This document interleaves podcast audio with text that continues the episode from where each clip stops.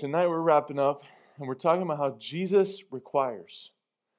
Jesus requires some things. How there's some things in our relationship with God that Jesus requires. And here in John 15, Jesus is talking to his disciples, right? And he basically is giving them the last sermon before things start heading towards the cross, right? John 14, he promises the helper to come. He promises that he's going to prepare a place for them. And then John 15, he gives really three requirements that I want us to talk about.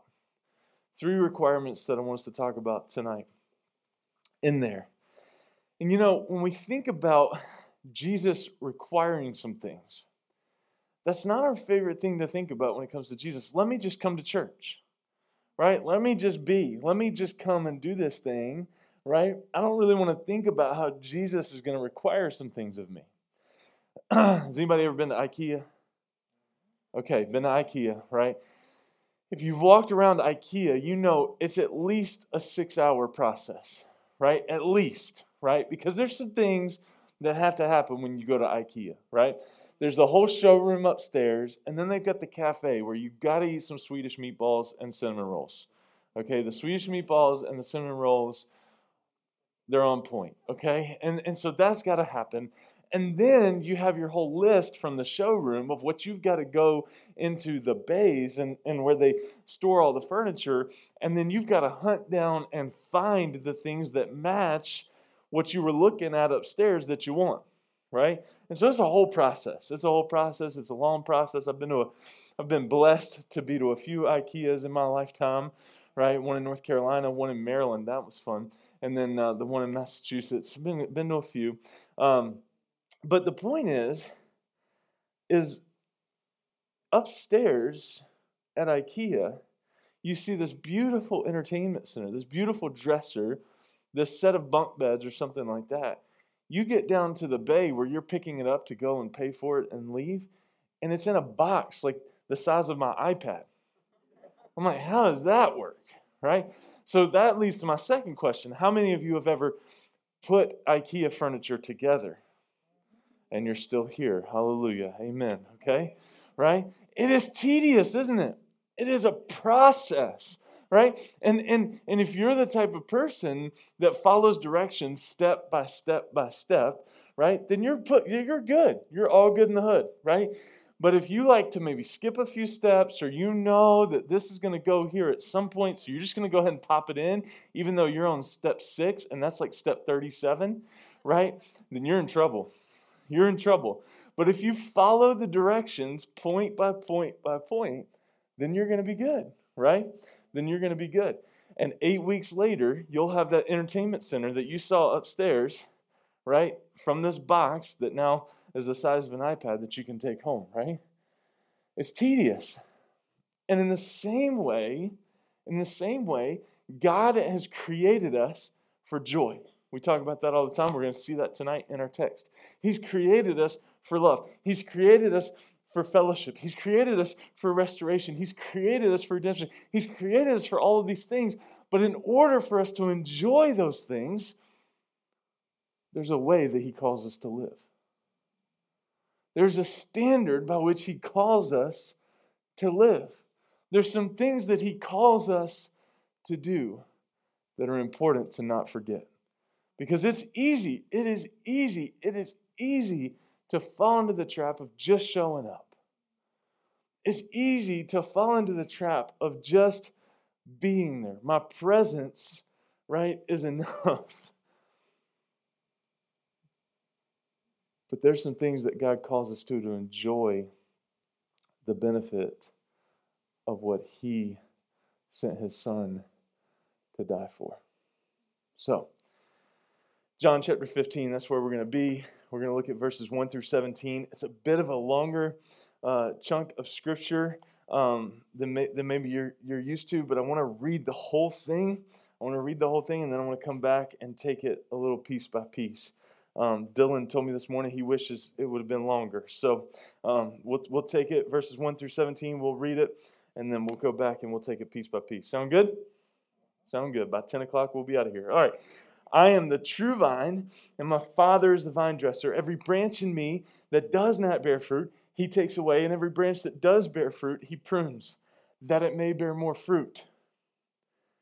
Already you are clean because of the word that I've spoken to you. Abide in me, and I in you. As the branch cannot bear fruit by itself unless it abides in the vine, neither can you unless you abide in me. I am the vine, you are the branches. Whoever abides in me and I in him, he it is that bears much fruit. For apart from me, you can get by. For apart from me, you can do nothing.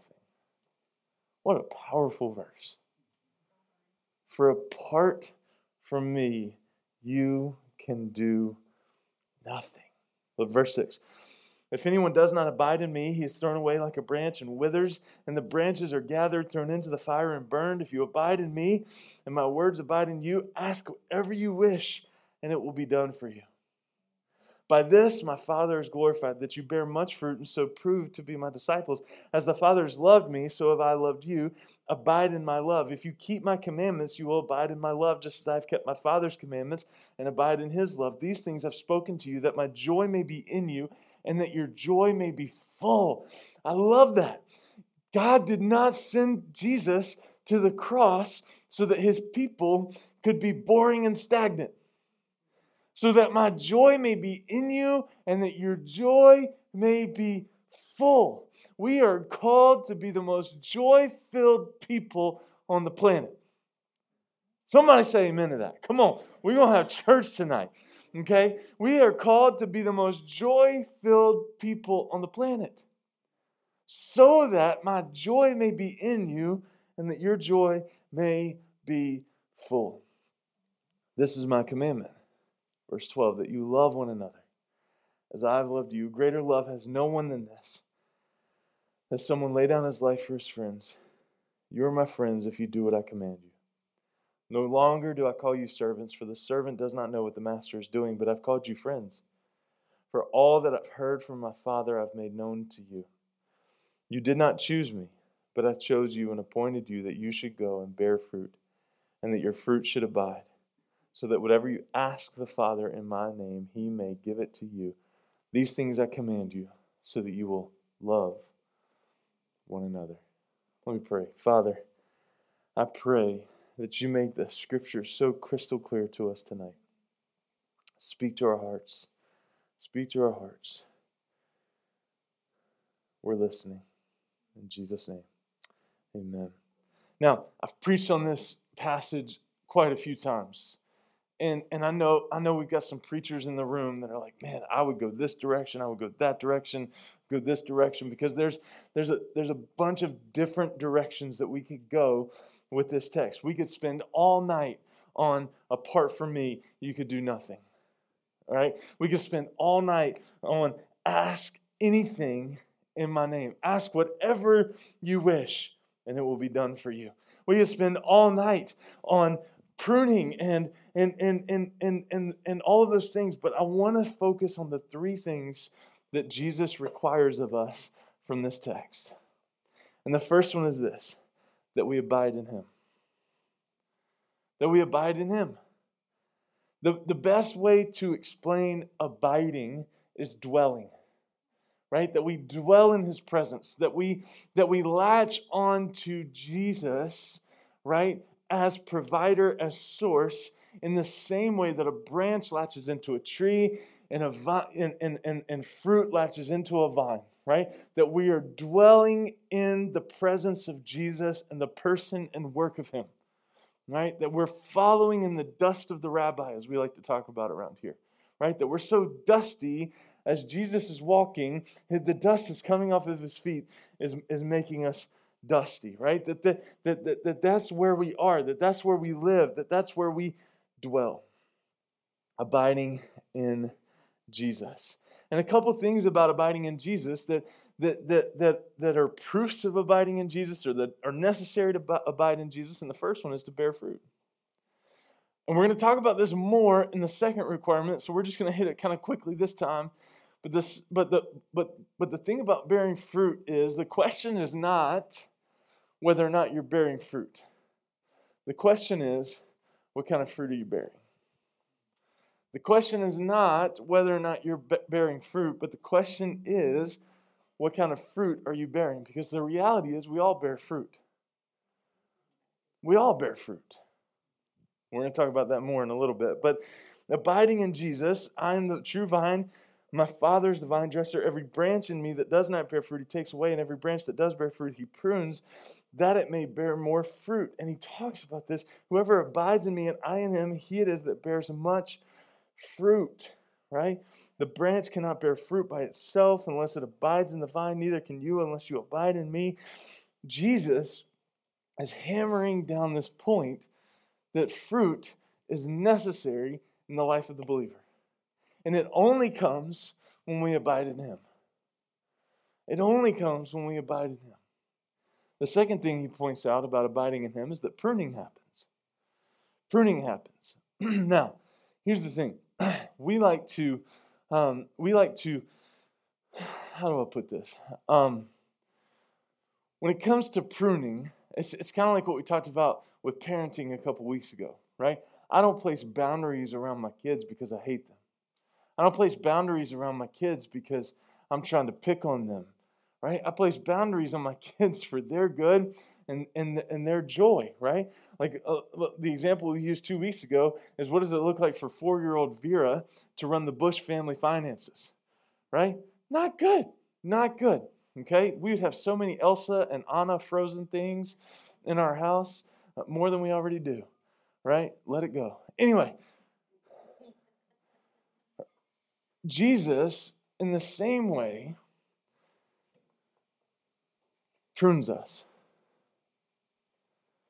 And when He prunes, right, when we're abiding in Him, when He prunes, it can feel at times, man, Jesus just won't back off, right? It's just raining. I mean, this is happening, this is happening, this is happening. Like, I can't catch a break. Okay, God, like, you can take a break. Justin could use some testing. Justin could use some break. I'm good now. You've spent the last 6 months ripping my life apart. It's Justin's turn, right? Right? And so we feel like at times God's picking on us. Listen, it's not as much that God's picking on us. It's that He's preparing us for what's next. Amen? He's preparing us for what's next. He's preparing us for what's next. I was talking with Jeff Willis tonight and just said to him when we got here, could you have imagined 3 years ago when we were dreaming up a church, right, that this would be what God blessed us with 3 years later? But yet, He didn't merge our churches 3 years. Well, He did, but He prepared us for it 8, 9, 10, 11 years ago. He began to prepare us for what He's done over these last couple years. Isn't that awesome to think about? And on the other side of it, we can look back and we can see, okay, that right there, that struggle, that burnout, that this, that was preparing me for right now. That was preparing me for right now. And here's the deal when it comes to pruning. When we talk about pruning, pruning takes experience and skill, right? Pruning takes experience and skill. And when you prune, you're trying to accomplish two things: removing unfruitful branches, right? And pruning the fruitful ones so that they bear more fruit. My dad had the wrong way of pruning. When he used to prune, right, he would just cut the thing down, right? The less you could see, the better. That's not pruning, that's murdering, right? Like, and so I took, well, I mean, you know, as my father's doing, right? Didn't know any better, thought he was doing the right thing. I started doing that at a church cleanup day one time, just started cutting things to the roots, right? Below grass level, because I thought that's the way you prune things, right? And I had somebody that worked in the gardening department at Lowe's came running over to me, "Stop! Please stop! You're killing the thing," right? And gave me a lesson on pruning, and I still don't know how to do it. But people that are good at pruning, it takes experience and skill, right? It takes experience and skill. And they're pruned back for to get rid of the dead wood. The vine dresser gets down to the exacting work of pruning each shoot or branch. And the purposes of that pruning are to stimulate growth within the plant, to allow the vine dresser to shape the vine, right, in the way that they want it to be shaped, to produce maximum yield without breaking the branches, right? So the maximum yield that this thing can produce is what they want to produce without breaking the plant, right? To protect against mildew, to produce better quality fruit. And that's exactly what Jesus wants to do with us when he's pruning us. Stimulate growth. Shape us. Isn't that a beautiful picture? He wants to shape us. He wants to shape you. And that's why he's pruning. That's why he's pruning us, is to shape us, to produce maximum yield without breaking us. To produce maximum yield without breaking us. To protect us against mildew, staleness, mold, and to produce better quality us. Pruning happens. And when it happens, it's not something that we ought to say, oh, you know, woe is me. But pray, okay, God, give me the strength to make it through this, because you must have something big on the other side. Abide in him, thirdly, to be purified. Purified by what? The word. He's speaking to his disciples. He says there in verse 3, he says, already you're clean because of the word that I've spoken to you. That word, allow the word to wash over you. He says in Ephesians, Jesus loved the church, gave himself up for her to make her holy, cleansing her by the washing with water through the word. Through the word. Sanctify them by the truth. Your word is truth. And so we abide in him. Right, that we would bear fruit, because apart from him, we can do nothing. Apart from him, no fruit happens, right? That we abide in him to bear fruit, to be pruned, shaped, right? Molded into who he's called us to be, and to be purified. So the first requirement that Jesus makes here is that we abide in him. Secondly, that we glorify God. That we glorify God. Now, I want you to recognize here. I was sitting with a pastor one day a few years ago, and we were just talking about church. And he said, the whole purpose of the church is to glorify God. The whole purpose of the church is to glorify God. And it took me a while. It took me a while, because I had this picture in my mind of church that that can't be the whole purpose of church, right? I mean, we've got to love on kids, right? We've got to love on teenagers. We've got to take the 50 plus group apple picking, right? I mean, we got to do this. Like we got to do, the purpose of the church can't just be simplified down to glorifying God. But it is. We exist as the body of Christ. God created this thing that we're doing for his glory and our joy. That's why when we were doing a vision statement back in the day, the first thing in our vision statement is that Summit Church glorifies God and advances his kingdom by making disciples of Jesus through the power of the Holy Spirit. Glorifying God has to be at the core of everything we do. It has to be. It has to be. And so when we talk about Jesus requiring some things of us, abide in the vine and glorify the Father, as I have glorified the Father. Jesus is saying, I've set the example of this, right? I've set the example of this. Imitate me, Ephesians 5:1, as my dear children. Glorify the Father. Glorify the Father by bearing fruit. Bearing fruit. By bearing fruit. Fruit can be positive or negative? Positive or negative? Right? Ian ate a banana last week that I thought was a big negative. That thing was as brown as you can get. And Bree was on my side. Bree looked at him and was like, why are you eating that? Right? Bless his heart. Anyway, he's still kicking. But fruit can be positive or negative. False prophets can be identified by their fruit in Matthew chapter 7.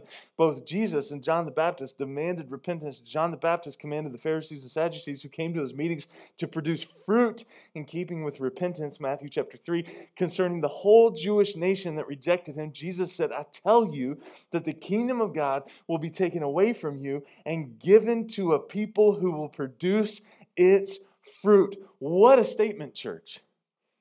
The kingdom of God will be taken away from you and given to a people who will produce its fruit. He takes it seriously. Every branch in me that does not bear fruit, he takes away. That's a pretty serious statement, right? Fruit is a requirement of glorifying God. Live as children of light, for the fruit of light consists in all goodness, righteousness, and truth. But the fruit of the Spirit is love, joy, peace, patience, kindness, goodness, faithfulness, gentleness, and self-control. The kind of righteous living is what grows on a tree watered by the Holy Spirit. Bear fruit. Bear fruit. Bear fruit. And that's what I'm saying a couple weeks ago when I was talking about, saved from, saved to, right? We're saved for the mission, right? I'm not asking you to add anything. How can you invite the Holy Spirit along in your everyday life now? That as you go here, as you go there, as you go here, as you go there, you're faithful to the call of God and bearing fruit. Who do your kids say that you are? Who do your friends say that you are? Right? Bear fruit in that. I was having a couple weeks ago, I was having a very nice conversation with a referee during a basketball game. I was under control. I was just asking some questions, clarifying questions, about what he was seeing or not seeing, clearly having trouble seeing. And I just had a better vantage point because I was taller and was able to see. So I was trying to help him see from my point of view and my perspective. And Bria, I forget that Bria's on the team that I'm coaching, sitting right behind me. She said, Daddy, I don't think he likes you very much. And I said, no, Bria, that's just his mask. You can't tell. It's fine. We're good. We're good. And then, anyway. But it was kind of a check, right? Right behind me, Bria sitting on the bench, like, man, she's listening to everything that I'm saying to this guy, right? She's listening to everything that I'm saying to this guy. And so I went up to him in between games and made up with him, and we had a conversation because he had to have me for a second game, which was probably something he was really looking forward to. And Bria asked me when I came back into the huddle getting ready for the second game, she said, what did he say to you? I said, Bria, it's okay. We kissed and made up. And she's like, no, you're wearing a mask. I'm like, it was fun. Anyway, right? But who do the people around you say that you are? What fruit are you bearing? Don't add things. Invite the Holy Spirit into what you're already doing in your life. We glorify God by growing in our love for him. Look at verse 9, as the Father has loved me, so have I loved you. Abide in my love. Grow in this love. As the Father has loved me, so I have loved you. Abide in my love. If you keep my commandments, you will abide in my love.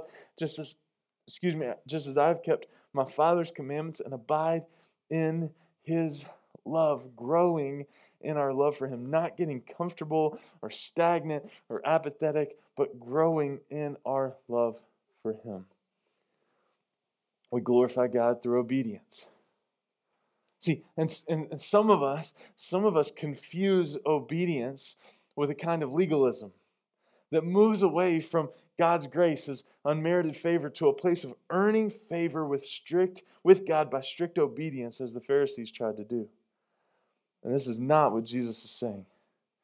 What he is saying is he's explaining that obedience is the natural result of love. Obedience is the natural result of love. If you love someone, you try to do what pleases that person. Obedience is a natural result of love.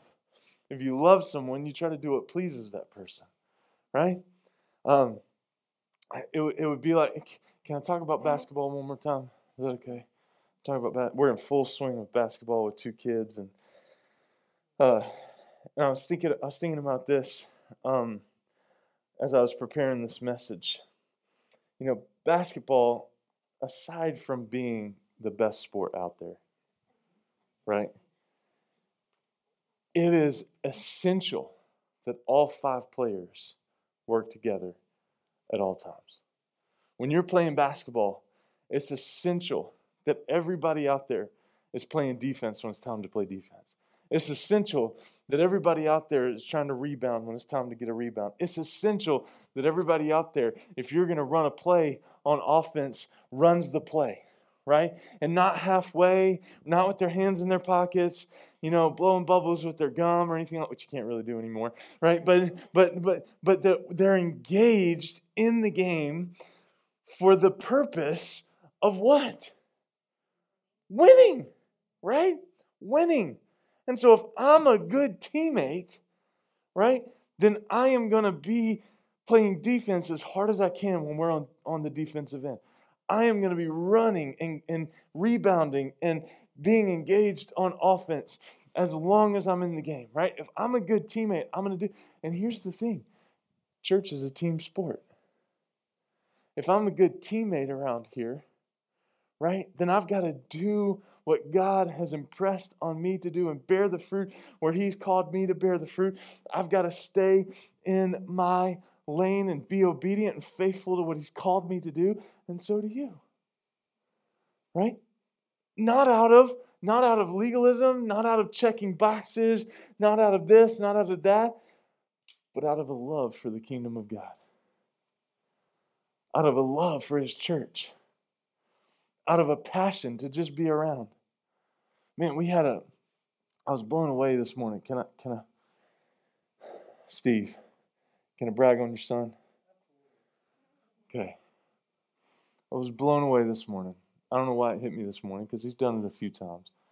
But Mason's what, 8, 9? Same thing. I knew he was not 8. 12. Mason, he's Bria's age. Okay, anyway. So Mason's 12 years old. He came with his dad this morning to run video for the 2 morning services. And he was here when I got here at like 10 after 7. Had been here with a smile on his face, excited, pumped up, jazzed, running video for the services, which I can't even figure out how to do, right? This thing is way beyond me. I joke about it all the time that it's just pressing an arrow, but it's way more involved than that now with like the live streaming and stuff like that. And I'm like, this kid just wants to be at church. He's back here tonight. He's over at youth group. And when I was praying this morning, it just overwhelmed me, Katie. It just overwhelmed me that this kid, he just can't wait to get here. He can't wait to serve alongside of his dad. He can't wait to serve Dylan and anything that Dylan asks him to do. Like, he just wants to serve. And I'm like, oh, man, if we could have 50 Masons, right? If we could have, you know, a group of people like Mason that just would do anything for the glory of God in their church, right? And we've got a lot of Masons. We've got a lot of folks that do that. But man, it was just inspiring to me. Like, he's here early on Sunday morning to serve. He doesn't have to. He doesn't have to. We could have gotten Mark to do it. But he wanted to do it. Isn't that awesome? Growing in our love for Him, obedience, and then lastly, walking in joy. We glorify God by walking in joy. These things I've spoken to you, that my joy may be in you, and that your joy may be full. That my joy may be in you, and that your joy may be full. And then the third requirement that we see here in John 15 is that we love one another. that we love one another. Let me read this section again. This is my commandment, that you love one another as I have loved you. Greater love has no one than this, that someone lay down his life for his friends. You're my friends if you do what I command you. No longer do I call you servants, for the servant doesn't know what his master is doing, but I've called you friends. How sweet that must have been to hear for the disciples. How sweet that must have been to hear for those disciples. They didn't even have a clue as to what was coming. Jesus was trying to tell them. But, like, can you imagine reading this back later as Matthew and Mark and Luke and John are writing this and all of that? No longer do I call you servants, for the servant doesn't know what the master is doing, but I've called you friends. For all that I've heard from my Father, I've made known to you. You didn't choose me, but I chose you and appointed you that you should go and bear fruit, and that your fruit should abide, so that whatever you ask the Father in my name, He may give it to you. These things I command you so that you love one another. Love one another. Love one another as He's loved us. How's He loved us? Sacrificially. He's loved us with humility, by showing forgiveness, right? All the ways that He's loved us. This is my commandment, that you love one another as I have loved you, as He has loved us. Secondly, for the mission, that we love one another. By this they will know that you're my disciples, if you have love for one another. Your fruit should abide. Bear fruit, and that your fruit should abide, so that whatever you ask in the Father in my name, He may give it to you. These things I command you, that you would love one another. For the mission. We talked about the prodigal son last week. Luke 15, right? Many of us know the story of the prodigal son. The son goes to his dad and says, Dad, I'm ready to be out on my own. I'm ready for the autonomy. I want my inheritance so I can go be out on my own. Dad gives him the inheritance. He goes, he blows it, right? Blows it, ends up sleeping, living, and eating with the pigs, right? Sleeping with the pigs. And he comes to the realization one day and says to himself, my father's servants live better than this. My father's servants live better than this. Maybe if I go home, just maybe, Dad will let me be one of his servants and I can live better than with these pigs. So he goes home.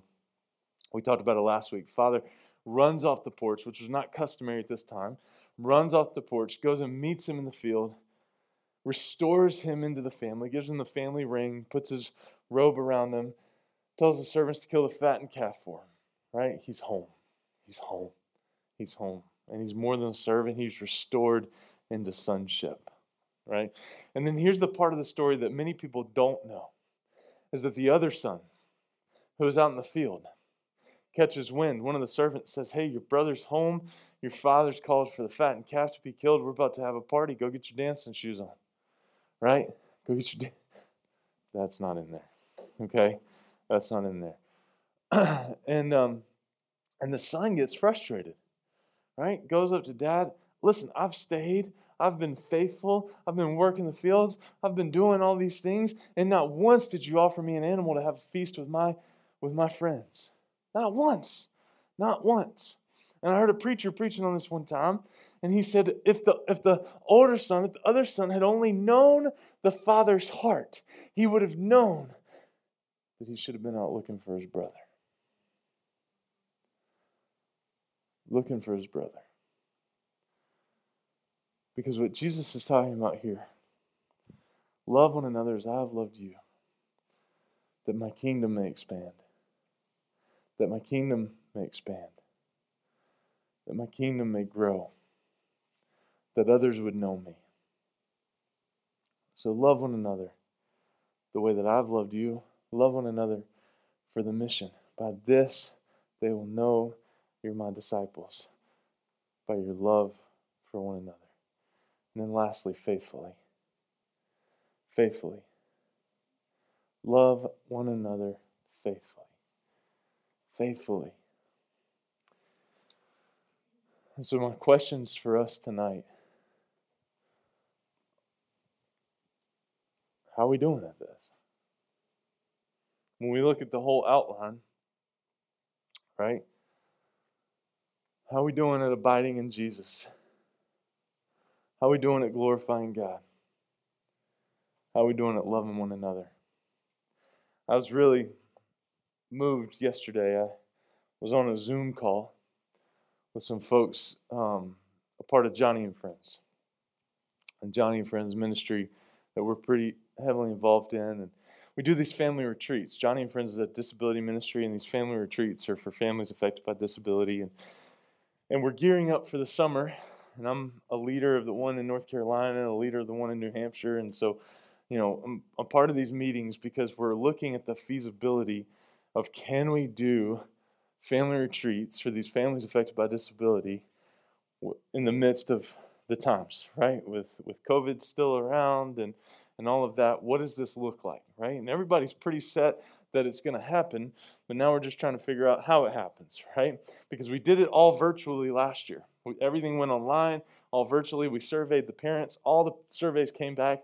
We loved the virtual online family retreat, but we didn't get the respite that we normally get during Johnny and Friends family retreat. We didn't get the break, right? And parents were craving the break, right? And you think about over a year now for some of these families that they haven't gone anywhere. They can't go anywhere because their kids can't wear a mask and their kids can't be controlled in public places. And so these families affected by disability in some cases, in some places, haven't left their house, right? Haven't left their house. Things are dire. These parents want a break. They need a break, and we're trying to figure out how to give them a break. And so we're having this meeting yesterday, and the best part of the meeting, right? Family retreat with COVID. That was the agenda item. Family retreat with COVID. And because one of the essential things when it comes to family retreat is volunteers. These people that take a week off of work and pay like $400, $450 to go serve a family affected by disability for an entire week and go, and they're paying to take a week off, these volunteers, right? And it's just like church. I mean, these all these people that come and make church happen, all these Masons that come and make this place happen, we don't do everything that we do here without you, without Steve running sound, without Jan at the door, without Becky signing up for kids Sunday after kids Sunday after kids Sunday, and all of you. I could talk about all of you, right? But as you'll see in the bulletin, we do need more kids workers to sign up. Anyway, we rely on these volunteers. And so one of the volunteer coordinators for North Carolina, her name's Sherry. Sherry's a dear friend of Kristen and I's.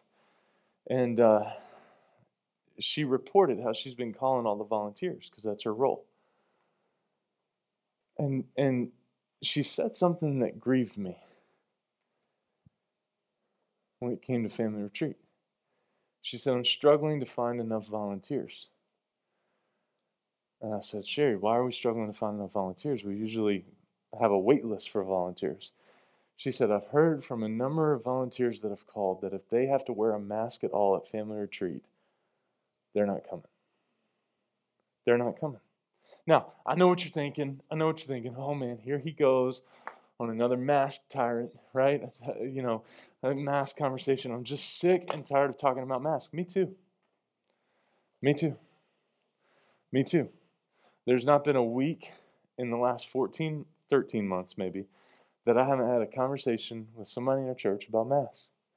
Are we still requiring masks? Yep. The signs are on the door. It's in your bulletin. You know, we're still doing it. So I'm told somebody after the 8:15 service this morning, I would love to go 1 week without having a mask conversation. But here we are. Okay? Volunteers not willing to come and serve the most at-risk people that I'm around, families affected by disability, for a week where there's going to be some mask wearing required. Some. We don't know. The reality is we're talking about August. And we're in April, right? We don't know what it's going to look like. But these people are already saying, I'm not going. And Sherry said, I think she could see that I was just getting pretty upset about this. And she said, I've got to come back though, Travis. Don't worry, I've got to come back. She said, I say to each and every one of them that I'm not going to let a mask keep me from loving people for Jesus.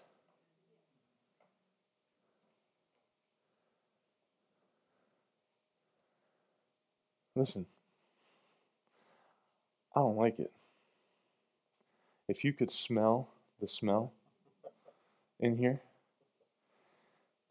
after 3 services on a Sunday, if you want to come up to my office when I take this baby off in a little bit, whew, okay, the moisture that's happening in here right now, right? I don't like it. But I tell you what, it beats me not being around you guys. I'd rather do this and preach than the alternative. I'd rather. Now listen, I'm not saying, oh yeah, I'm awesome, right? But it grieves me that we are allowing this to steal our joy and to rob our opportunities to love one another. To love one another. Us simply putting this on could love someone, right? It shows love to somebody. It shows love to somebody. And I'm grieved. I'm grieved to know that there's some people I've served alongside in the past that are sitting in their homes saying, I'm going to rob myself of a blessing because of some mask wearing. I hope it grieves you as much as it grieves me. How are you struggling to love people? How are you struggling to love one another? How are you struggling to glorify God in your life? Oh, just one more time. One more deal. One more search. One more YouTube video. One more this. How are you struggling to abide in Him? Praying, Scripture, having conversations with folks, and putting things into each other's life for the purpose of abiding. Are you willing to say tonight, God, show me how I need to abide in Christ this week? Are you willing tonight to say, God, show me one area of my life that's not glorifying you? Chances are you know it. Chances are it's right there on the forefront of your mind. You know it. Are you willing to do something about it? What does it look like for you to make a step there? Are you willing to say, God, help me put me aside that I could love the people around me better, as you've loved me and as you've called me to love them? Will you pray with me? God, that's my prayer for us. As that as we look at these things, God, that you would show us the way to abide. That you would show us the way to a deeper prayer life. That you would show us the way to a deeper connection through your word. That you would show us the way to bearing fruit. God, I pray for strength to see the areas in our lives that just aren't glorifying you. And God, I pray tonight for a holy discontent for my Sunday night peeps that are here.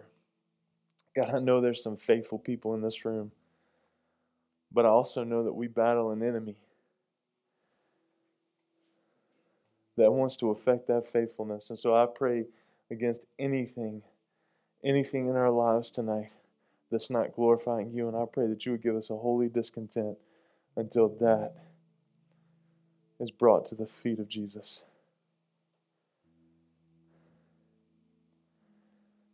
And God, I pray that we would be so mindful as your people, as your children, and how we're loving one another.